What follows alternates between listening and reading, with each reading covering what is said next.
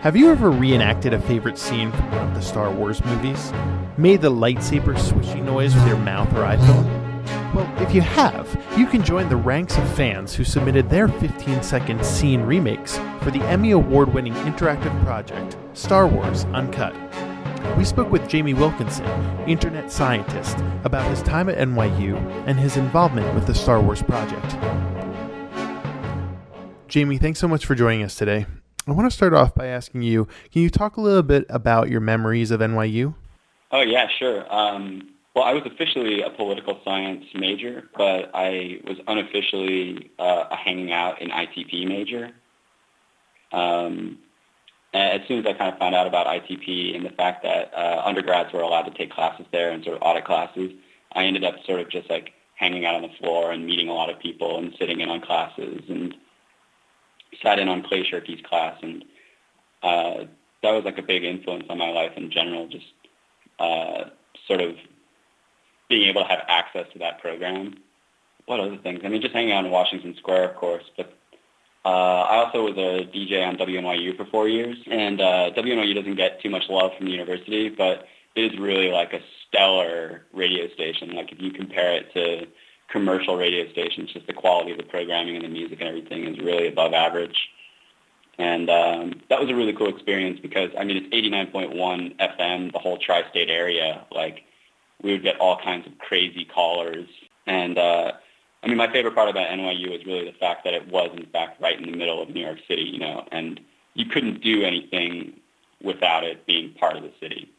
Can you talk about your career after NYU? Uh, yeah, sure. I actually um, when I graduated, I did uh, a kind of a brief stint in finance. I worked at J.P. Morgan Chase, which didn't last me very long. Uh, throughout throughout the time that I was in school, I sort of ended up doing a lot of freelance web development work, and I developed like a podcasting system for WNYU, and uh, I'd worked with technology a lot before I went to college, and uh, so I tried this finance thing, and I tried to be serious, and it really didn't work out so great for me, and I ended up leaving and going back to doing freelance work, and eventually ended up doing um, some work for the Eyebeam Center for Art and Technology in Chelsea, and uh, that was like another like huge turning point in my career. That was like they, uh, I don't know if you're familiar with Eyebeam, but it's it's you know kind of art and art and technology research labs, sort of where it's part gallery, part fellowship program. And I was just helping them out with like their website and servers and things like that. But um, I got to meet really, really amazing people who turned me on to the idea that technology and the internet is so much bigger than uh, you know financial trading systems and cell phones or things like that. Like it's really about people and connecting people and about it's such like an awesome tool for the creation of culture because random guy in his room with his laptop can publish something online and it can reach millions and millions of people. From there is when I started uh, working. We, we founded this group called the Fat Lab, which is sort of like my my art practice. And then um, a guy named Kenyatta Cheese who worked at Eyebeam, he recruited me to go to Rocketboom, which is where I created. I worked there for about three years, and uh, which is where we created Know Your Meme, then kind of went on to just you know continue doing sort of like creative projects with technology and people and online communities and you know creating culture, documenting culture, and really embracing the fact that like so many things are created online now.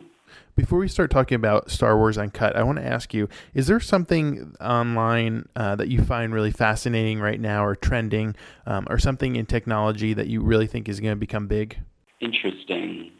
One thing that I'm really actively working on is that I think that there's going to be a major shift in the way we think about movies and television and video online, the way that there was a huge shift in the way we think about music online. Um, the way that things like Napster and MP3s and digital distribution kind of overturned the MPAA, or the RIAA rather. Um, I think that the advent of indie web video and indie filmmaking and low cost of distribution are going to overturn the film industry and, television. And I hope that actually a lot of NYU film students sort of start thinking about this more because there's some really incredibly talented people there who uh, consider like the only route you're supposed to go is the Hollywood thing, which is maybe like what I thought in going into finance. Like if you're a technology guy, you go into finance, but uh, it's definitely not the case at all. Like there's a huge opportunity for people who want to do something different out there. Can you talk about Star Wars Uncut and how that project came about? I'm very good friends with uh, a guy named Casey Pugh, who is the founder of Star Wars Uncut, and uh, we were at brunch in Park Slope one day, uh, and Casey was working for Vimeo, the, the video website, and he told me about this idea he had that he wanted to chop Star Wars up into little chunks and have people recreate it and then reassemble it into a movie that was just a fan-made recreation of Star Wars. We were drinking a lot of coffee, and I was just like, man, you have to do this. This is the best idea I've heard in a long time. This is going to be great. People are going to love it. It's so easy.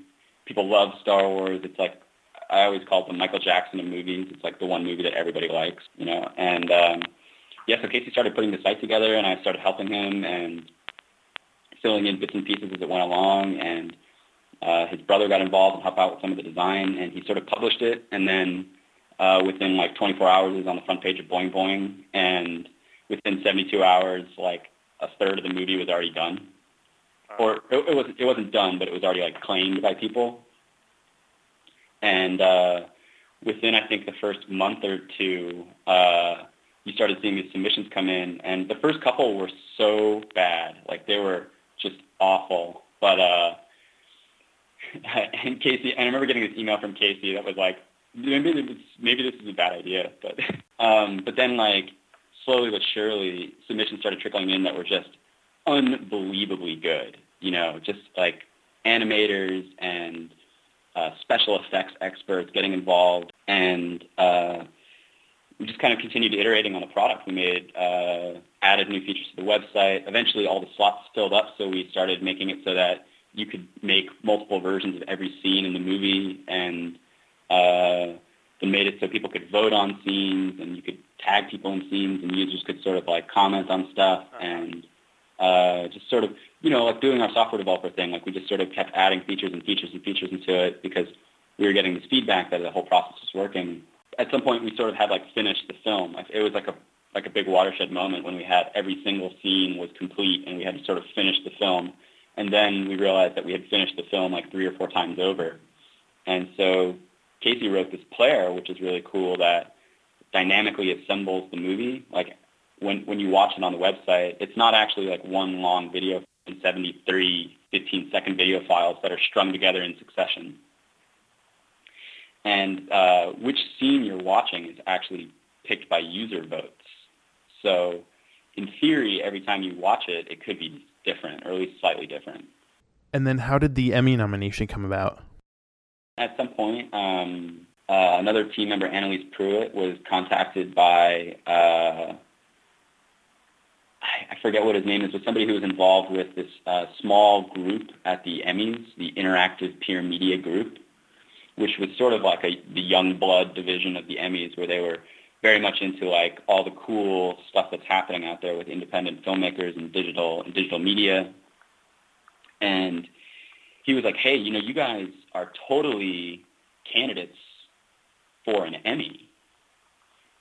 And we were just like, you know, we're designers and developers. We have, and, and like we sort of, we, we made this movie on accident to some extent. Yeah. And, uh, like we just thought it'd be funny. So we put together this reel, which was just like an overview of the website. It's really funny because it's not like a trailer for a movie necessarily. Like it's a, it's a demo of a website for creating a film. We submitted it. Uh, I guess they liked it. Uh, we were nominated. Um, and then, uh, in August, they were like, hey, you know, Emmys are coming up. We all flew out to LA, and they, you know, called up that division that we were in, uh, interactive media, and you know, Star Wars Uncut. We totally won. Went up there. It was all kind of a blur. It was really crazy because we were up against uh, Glee and Dexter.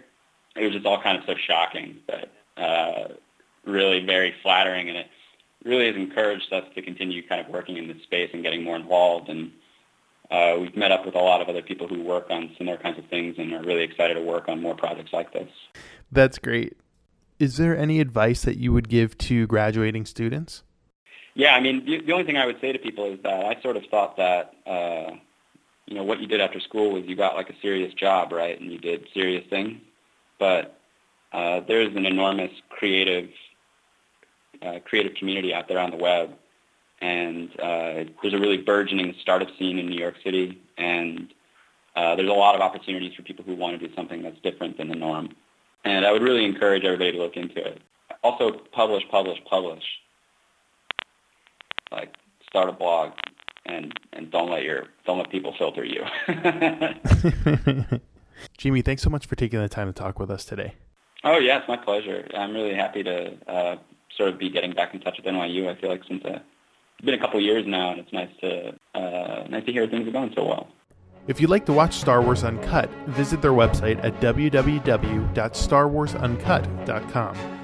And for more information on Jamie Wilkinson, visit www.jamiedubs.com. We hope you enjoyed today's podcast, and may the Force be with you.